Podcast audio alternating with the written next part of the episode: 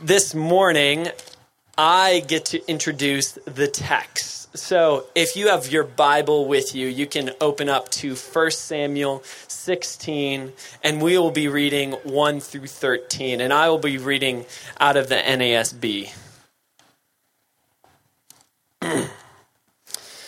now, reading. Now the Lord said to Samuel, How long will you grieve over Saul, since I have rejected him from being king over Israel? Fill your horn with oil and go, and I will send you to Jesse the Bethlehemite. For I have selected a king for myself among his sons. But Samuel said, How can I go? When Samuel hears of it, he will kill me. And the Lord said, Take a heifer with you and say, I've come to sacrifice to the Lord. You shall invite Jesse to the sacrifice. I will show you what you shall do, and you shall anoint for me the one whom I designate to you. So Samuel did what the Lord said and came to Bethlehem, and the elders of the city came trembling to meet him and said, Do you come in peace? He said, In peace I've come to sacrifice to the Lord. Consecrate yourselves and come with me to the sacrifice. He also consecrated Jesse and his sons, invited them to the sacrifice. When they entered, he looked at Eliab. I don't know if I said that right. And thought, Surely the Lord's anointed is before him. But the Lord said to Samuel, Do not look at his appearance or at the height of his stature, because I have rejected him. For God sees not as man sees. For the man looks at the outward appearance, but the Lord looks at the heart. Then Jesse called Abinadab and made him pass before Samuel. And he said, The Lord has not chosen this one either. Next, Jesse made Shammah pass by, and he said to the Lord, said, The Lord has not chosen this one either. Thus Jesse made seven of his sons pass before Samuel. But Samuel said to Jesse, The Lord has not chosen these. And Samuel said to Jesse, Are these all the children? And he said, There remains yet the youngest, and behold, he is tending the sheep. Then Samuel said to Jesse, Send and bring him, for we will not sit down until he comes here. So he sent and brought him in. Now he was ruddy, with beautiful eyes and a handsome appearance. And the Lord said, Arise, anoint him for this is he. Then Samuel took the horn of oil and anointed him in the midst of his brothers, and the Spirit of the Lord came mightily upon David from that day forward, and Samuel arose and went to Ramah. Dear Heavenly Father, thank you so much for this time that we have to come together and listen to your word. I pray that you would open our heart and our eyes to what the truth of your scriptures are. And please give Nathaniel the words to say so that we can understand you more and that we can grow in our relationship with you and with each other. God, you are so good to us, and we are so grateful for your goodness. In Jesus' name, amen. Good morning, church family. You just heard the uh, the passage of scripture read to us, the story, and the reason we, we do that in the beginning, one, so we're familiar with the story, but but two, I'm going to just highlight some of the significant things that happen in the story. And uh, when you begin in the beginning, at the beginning of this passage, chapter 16, verse one, um, you start to see a, a familiar attitude uh, with what's happened in in previous chapters leading up to this for the life of Samuel and Israel. And it's sort of the precedent, really, uh, not sort of, it is the precedent that's been set from the book of Judges into 1 Samuel. If you've been following along in this series that we've been in together, uh, what, what you've seen is that the, the, the time in Israel's period here is a very uh, divided time period where their identity is no longer shaped in the Lord. Um, in fact, we could maybe even argue that they hadn't really fully shaped their identity in the Lord to begin with that when Israel left Egypt as slaves under Moses, they wandered through the wilderness for 40 years. They finally get into the promised land. And when they get into the promised land, they're a very uh, divided group of people. And as you read the book of Judges, you see that, that they start to war with other groups around them. Uh, but eventually, Israel starts to war within themselves. And Judges ends in a very depressing way where they're no longer looking outwardly, thinking about what God could do in them and through them, but now they're looking inwardly and they're attacking each other. And, Samuel, the book of Samuel, starts off with a prayer of Hannah who, who's dedicating her child to the Lord. And what you find in the book of, of Samuel is that God unites a people in him. And during this time period, this, this chapter 15, 16, 17 is a very pinnacle point in this part of Scripture because this is where we go from this transition of, of Israel just walking in disobedience and in division. They're not a united people, they're a group of clans, to King David being anointed. And now King David brings all the tribes together under, under one kingdom as he's used for the Lord. And so this is, this is that transition. So going into this passage of Scripture, if we want to really wear what this passage of Scripture is and, and start to relate to this, I, I would say the people during this time period are, are sick of the way things have gone. They want something different. Uh, they want something I- encouraging to their lives, healing to their souls. And what we find out in this story that apart apart from the Lord intervening in this circumstance, that even with that desire, even if they're tired of the way things are, that unless they turn it over to the Lord, it's going to perpetuate in this same circumstance. And when you look in chapter 16, verse 1, uh, this is what we begin to see. Uh, th- this, this passage for us is answering the question how do we build a godly future? And, and really, we could, we could title this all sorts of things because this is really helping not just an individual uh, find health in their own lives, but this is this is a passage about a community uh, finding health in pursuing the Lord together. So we could ask, how do you build a, a godly future? How do you have a hope-filled future? How do you have a, a healing future? And we find the emphasis is all found in the Lord if we would seek Him. and, and so this encouraging part of this scripture starts off, you see the tone beginning to change right in verse 1. And you see this encouragement in, in the life of Samuel where God's, God encourages him, keep seeking after me, right? Because our tendency as people, once we lose hope, we get to this place of, of despair. And that's where Samuel is in these moments. Look in verse 1. He says, Now the, the Lord said to Samuel, How long will you grieve over Saul since I have rejected him from being king over Israel? Fill your horn with oil and go. I will send you to Jesse the Bethlehemite, for I have selected a king for myself among his sons. And so God is encouraging Samuel not to lose hope, but to keep seeking after the Lord. Uh, I think our tendency as people, anytime we, we don't have an idea of how grace can be delivered to us or, or justice can happen, we tend to, to lose hope. We don't know what to look. We get stuck in the past, right? We, we become uh, victims rather than victors. And this, this is exactly what this verse is saying is look, when, when your trust is in, in the Lord, you don't have to wear the label of victim, but rather you, you get to wear the identity of a victor because God always wins. And when you're on his side, you win too. Now, it doesn't mean we undermine things that happen to us, but we're people that always have promise. We're people that always have hope because in the Lord, he works all things together for good. And, and God is helping Samuel not to, uh, not to be trapped in his past by the circumstances and things that happened to him, but how to learn to still move forward despite those things. And sometimes I think we as people, we can get caught up in this kind of attitude when we think things are up to us. Like we've got to manipulate the circumstance in order to achieve the, the, the goal. And, and, what typically happens when, when we make things totally dependent upon us and we try to force things to happen, uh, that if, if they don't work out, we end up either depressed or angry, right? And, and, Samuel finds himself in this circumstance where he doesn't see, here he is, he's one of the leaders. He's, a, he's the last judge in Israel that we have recorded in Scripture. And Israel's rejected him and they want to go with the king, and God permitted a king, and the king didn't work out. And he doesn't know where else to go. Like this, this was what we were hoping in, right? And, and now all of a sudden it's gone. And, and the Lord's saying, look, it's not dependent on you. It's, it's not, it's dependent upon me. And so as long as it's dependent upon me, there is always hope because he is Lord of Lords, King of Kings, and he, he moves things forward in his ways. And so he says uh, to Samuel, no, uh, keep, keep trusting in him. And so in this passage of scripture, then God tells Samuel where to go. He, he sends him to the house of Jesse because God's plan is to, to anoint a new king in this place, right? And, and here's what Samuel does. He immediately reverts to his old methods and means that Israel has been dependent upon for years that hasn't worked out in their favors. And God's about to, to teach him in this circumstance look, we don't want to keep producing the same things. We want to learn from our past mistakes right? And, and, so you see how God is going to teach Samuel in this circumstance that if you want something different, you, you got to trust in something differently, right?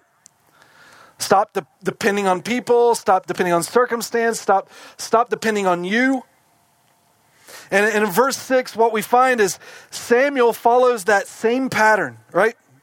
It says this contrasting really the world standard from God's standard. Verse 6 When they entered, he looked at Eliab and thought. So, so Samuel comes into Jesse's family, and God says, I'm going to anoint one. And so Samuel comes in and sees Eliab, and he, and he thought, Surely the Lord's anointed is before me. And why did Samuel think that? Well, it tells us in the very next verse, under this reprimand from the Lord, he says in verse 7 But the Lord said to Samuel, Do not look at his appearance or at his height or his stature. So he's telling us by, by addressing what Samuel should not be looking at, exactly why, when he walked in the room, he assumed that Eliab must be the individual that God sought him, uh, is, is sending Samuel to to anoint. He walks in the room and he sees Eliab and he says, the bod of a Greek god, this, this guy, right? Like, he can, he can destroy, he's like Mike Tyson 1990. That's the kind of guy this is, right? And, and you think about in, in, this time period, when you go battle, battle is, is hand to hand combat. And so when you're going to follow anybody into battle, it's got to be someone that gets the troops to think, look, we're not going to lose this because I can kill everybody on my own, right? And so when Samuel walks in thinking, okay, who's Israel's next king? He just picks out the biggest dude in the group and is like, this, this guy has obviously got to be it, right? And, and so the Lord tells Samuel, look, this has been the problem. Is that when it comes to, to doing things in this world, what are we dependent upon? It's the facade. It's the image of something that isn't really there. And so Eliab walks in this moment and he just assumes by looking at him, look, it's this simple to him. We have to fight hand to hand combat. People are, are coming against us. Who's going to be the warrior that delivers us, that inspires the people and can be our king is Eliab. And then God gives this response. You want to build a godly future? You want to see a difference made? God reminds Eliab here to, and and Samuel, align your ways with God's ways. And this is how it happens. Verse 7 But the Lord said to Samuel, Do not look at his appearance or at the height of his stature, because I have rejected him. For God sees not as man sees. For man looks at the outward appearance, but the Lord looks at the heart. What was Samuel doing? Samuel was wrongly objectifying Saul, or excuse me, Eliab. He's wrongly objectifying Eliab based upon his appearance. And where does that lead? Well, it's led to what Israel has experienced for now hundreds of years the destruction of the society because they're not really united in, in a value that makes a difference in the Lord. So it's not about depending upon your own strength or depending upon yourself, if you, you depend upon yourself, I mean, the purpose for your existence wasn't even created by yourself. And if you make it all about what, what you do when things don't happen the way that you want them to, then you get angry and you force people down the wrong path, like we've seen in Saul, or, or you get depressed and you don't move forward at all. But in this circumstance, God is showing that really it's, it's as we depend upon Him. And so he says God, God looks at the inside or, or God looks at the heart. And, and you think, you know, in this moment, Samuel's objectifying Eliab and he's, he's making it about the appearance, but, but in our culture today, so do we. so do we. And what does that produce? Because this is, a, this is a beautiful passage of Scripture, I think, no matter where you're at, but I think especially for young people to, to, to figure out who they want to become in life. Because I think even the tendency as, as parents and raising young people, we, we want to see kids to get as strong as they can get, as healthy as they can be, as, uh, as intellectual, you know, as, as we can help them in life and make as much money as they can, you know, all, all the physical things of this world. But the problem with that Give all of someone the possibilities of, of the power that can come by the systems of this world. But if they lack character, that power doesn't become a blessing, it becomes a cursing. Because what inevitably ends up happening when our lives aren't aligned with the Lord is we use that strength for our, our, own glory and to the detriment of other people. Yes, sometimes we might help some people out in some way to make ourselves feel good about ourselves, but ultimately it's driven for personal glory. And the result of that we've seen repeated over and over throughout the book of Judges into this passage in Samuel now. And so what God is saying is look, the, the primary focus of people, if you want to build a godly path, doesn't rest in the outward things of this world and the measuring of the world's systems, but it starts in the internal nature of the heart and where it's aligned. Because when it's aligned the right way, then it becomes a blessing to everyone else around you. And, and so he's making this argument that, that, that rather than focus on what the, the culture highlights as important, and those things certainly have a place. Like God's people should never feel guilty if the Lord's blessed you in a certain way. But to understand that, that when we have anything, it's not by our strength, but by the grace of God. And it doesn't belong to me, it belongs to the Lord and His community as we make a light or, or live as light for Him in this world around us.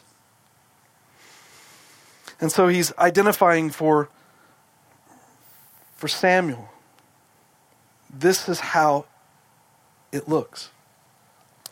Now, you can even think in our in our society today as, as something as simple as, uh, or, or maybe uh, just one area I could focus on is the idea of marriage. Like, sometimes when it comes to marriage, people people think you know it's about attraction and maybe provision. So if I find someone that that I, I have this uh, draw towards an attraction and, and they have all the money in the world or they have the wealth to provide, then everything will be okay.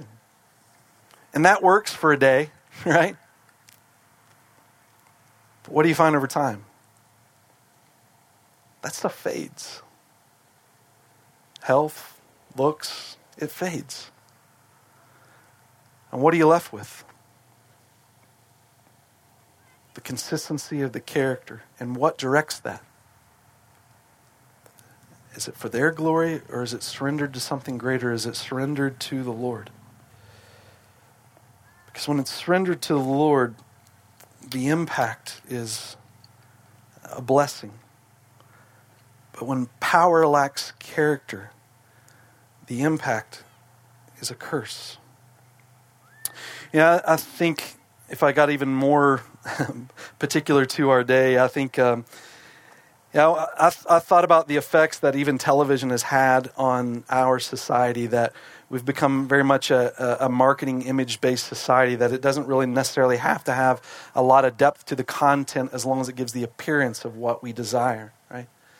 Now, you think about this in our in our culture. You know, we're in a political year, and you get to live with that for a few more months. But um, and all that means for your advertisements and promotions you get to see on TV. But but you think about just a couple hundred years ago when you didn't have television, you didn't have these images.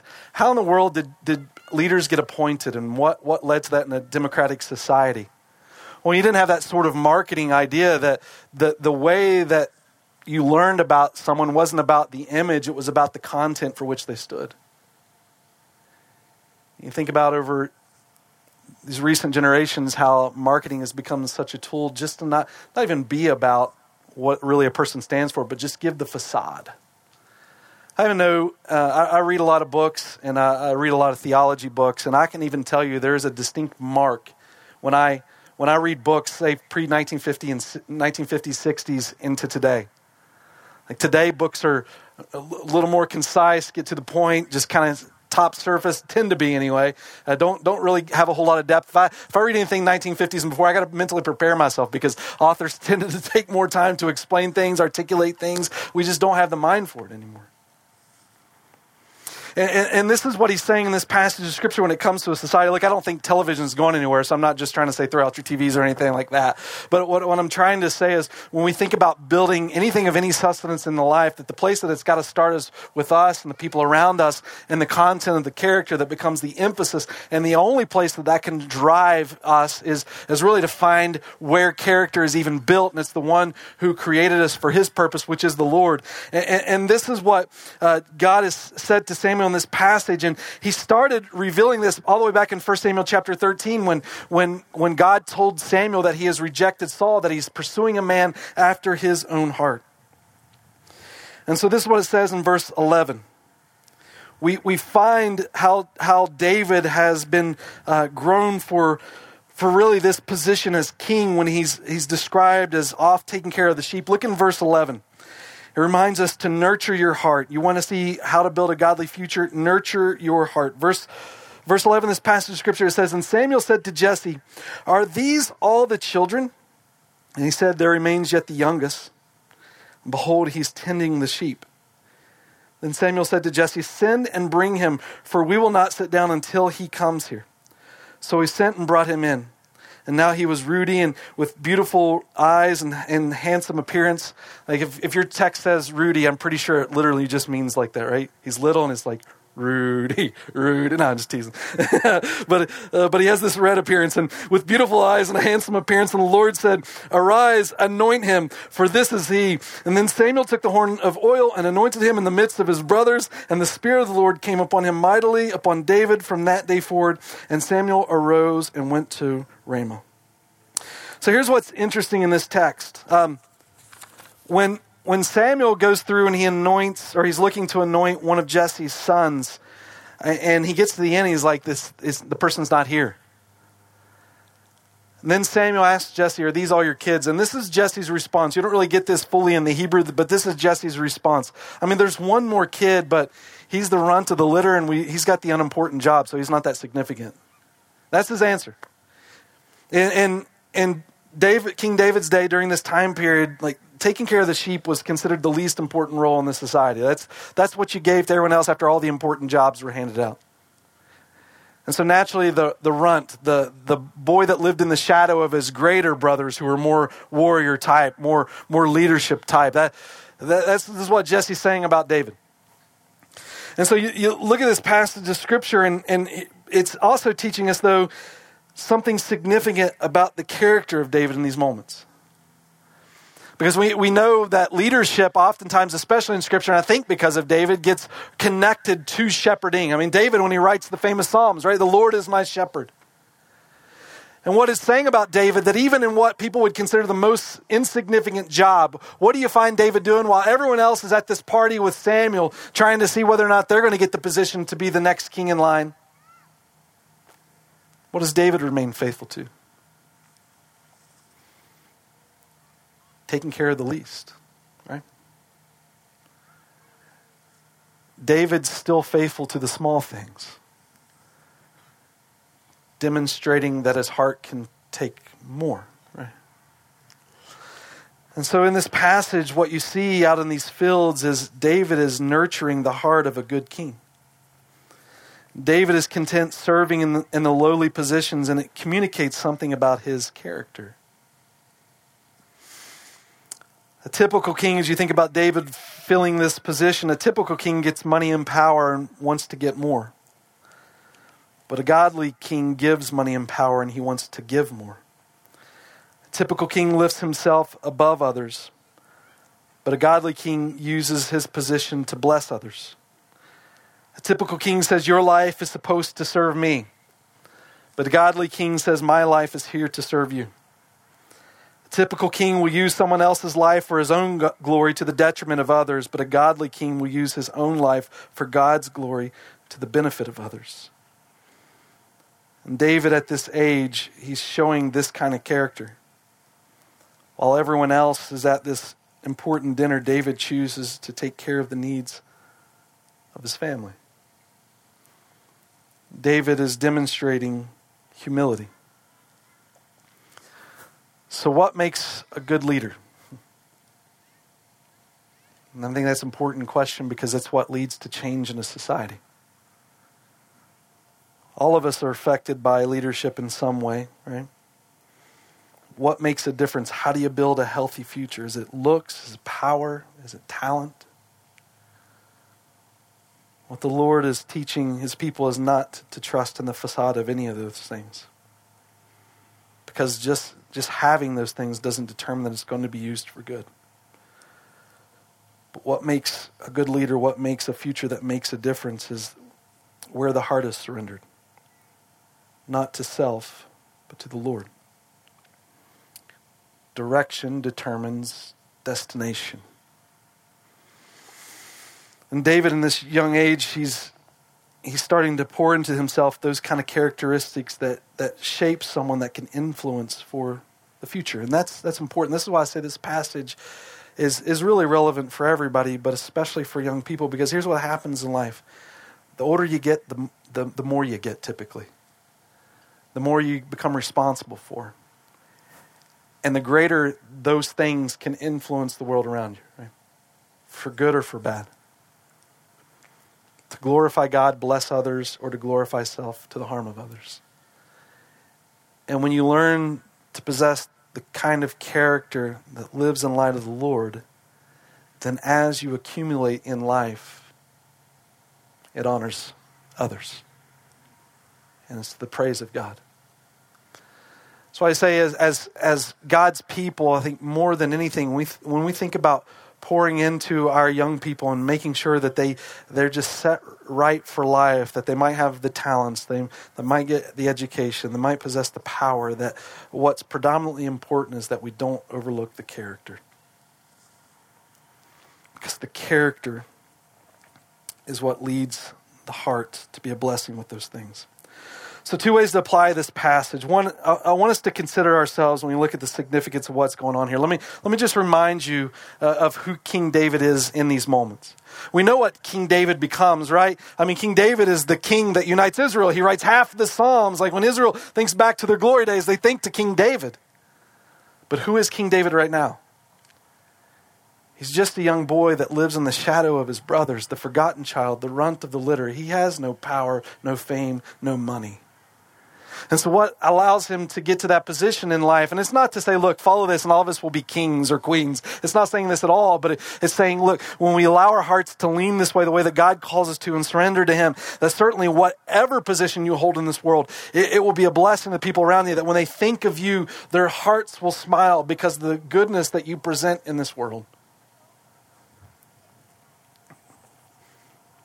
David. Um, David is none of those things that we often think about as it re- relates to him, but it starts in this story. And the, and the second thing when I, when I think about King David is you look at a story like this and you think, you know, that's great for him, but I'm no King David, right? But when you read the story, here's what's really interesting. I didn't even catch this until last night. Didn't really think, I've never thought about this in the story till last night. But, but when you you read Samuel going in this town and he says, go to, go to Jesse and, and tell him that, that I want to anoint one of his sons and, and bring him to this special meal, right? We're going to make a sacrifice. Well, when Samuel does that, Jesse's children are, are supposed to then go through this ceremonial cleansing purification period. Like, oh, we're going to this place of honor. We've got to dress ourselves up nice, follow the law, purify ourselves. Then we can become a part of this meal.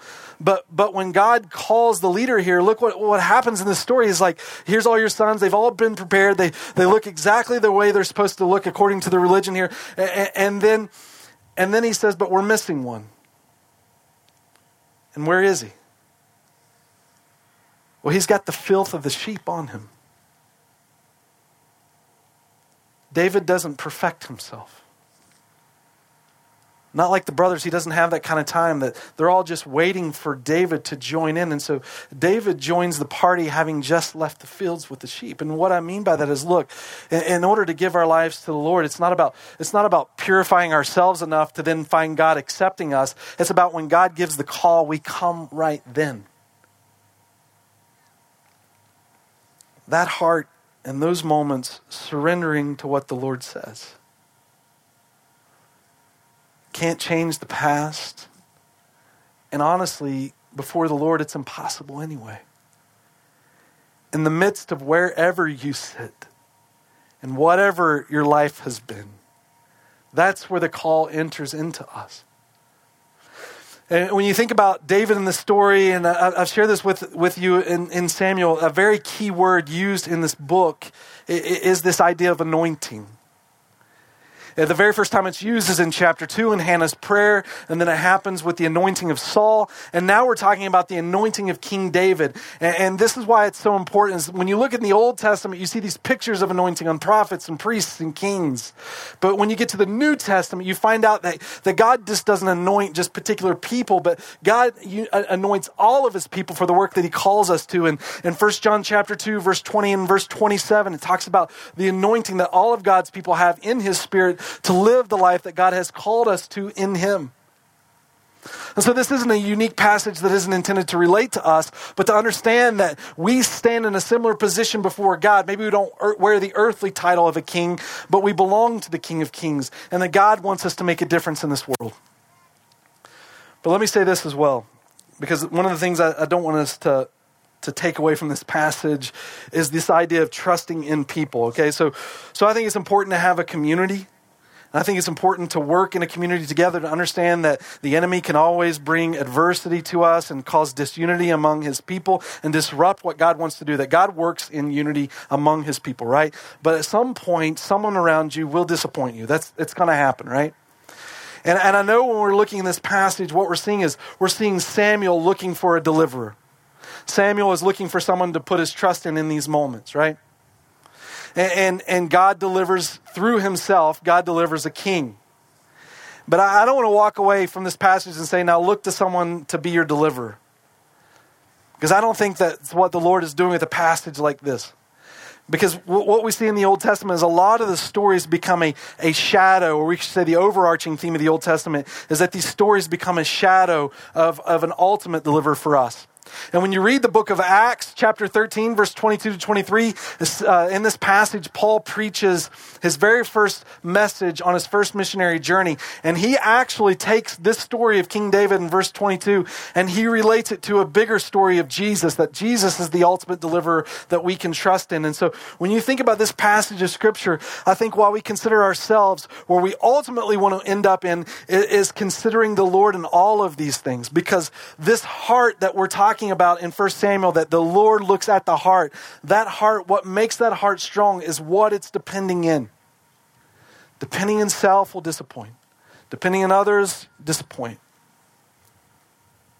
But depending on the Lord, you always have victory. I want us just to consider Jesus in these moments, right? You think King David's heart King David's given over to the Lord in this passage, but King David didn't live a perfect life. Someone else did. His name is Christ. Do you know in the New Testament there is one passage of Scripture where Jesus talks about his heart? It's, it's, a, it's a passage of scripture that maybe many of us are even familiar with, but we've never looked at it probably from that angle that Jesus is talking about his heart. But there's one passage in the Gospels where Jesus opens up and, and says to us, and Jesus was always open, but he, he just says to us what is on his heart. And it's in, in Matthew chapter 11 and, and verse, verse 28. You are probably familiar with this, but listen to this. We're going to look at it from Jesus speaking to us about what's on his heart in this passage. He says, Come to me, all you who are weary and heavy laden, and I will give you what? Rest. I will give you rest. Jesus in this story is he's contrasting himself from other religious leaders of the day. He's recognizing other leaders during the time of Christ have, have just weighed on people and worn people out, and they continue to give in over to it, and they just keep finding the same thing. And they just want to be delivered from this. They want things to be different. Uh, they, they want a greater hope. They, they're tired of disappointment. And Jesus is positioning himself in this story compared to all other leaders around. And he gives that kind of statement, right? Come to me, all you who are weary and heavy laden, especially the religious leaders he's saying this against, and I will give you rest. And listen to this, verse 29. Take my yoke upon you and learn from me. look, here's what Jesus says For I am gentle and humble in heart, and you will find rest for your souls. What's Jesus saying here? Jesus saying he's a wimp? I am gentle and humble of heart. Jesus, obviously, he's not communicating he's a wimp. Jesus certainly stood for something to the point that he even stared down death to accomplish it. And Jesus walked away in victory in the grave. So Jesus isn't identifying himself uh, uh, as a wimp. As we could look at this, we might. A, this isn't the kind of pep talk that you would expect before the uh, the locker room of a, of a game, like the Jazz playing today when they destroy the Nuggets one more time. It's for Scott. when they do that, when, when, that, when that game happens today, um, they're not going to be in the locker room and say, guys, let's attack this with gentle and humble of heart.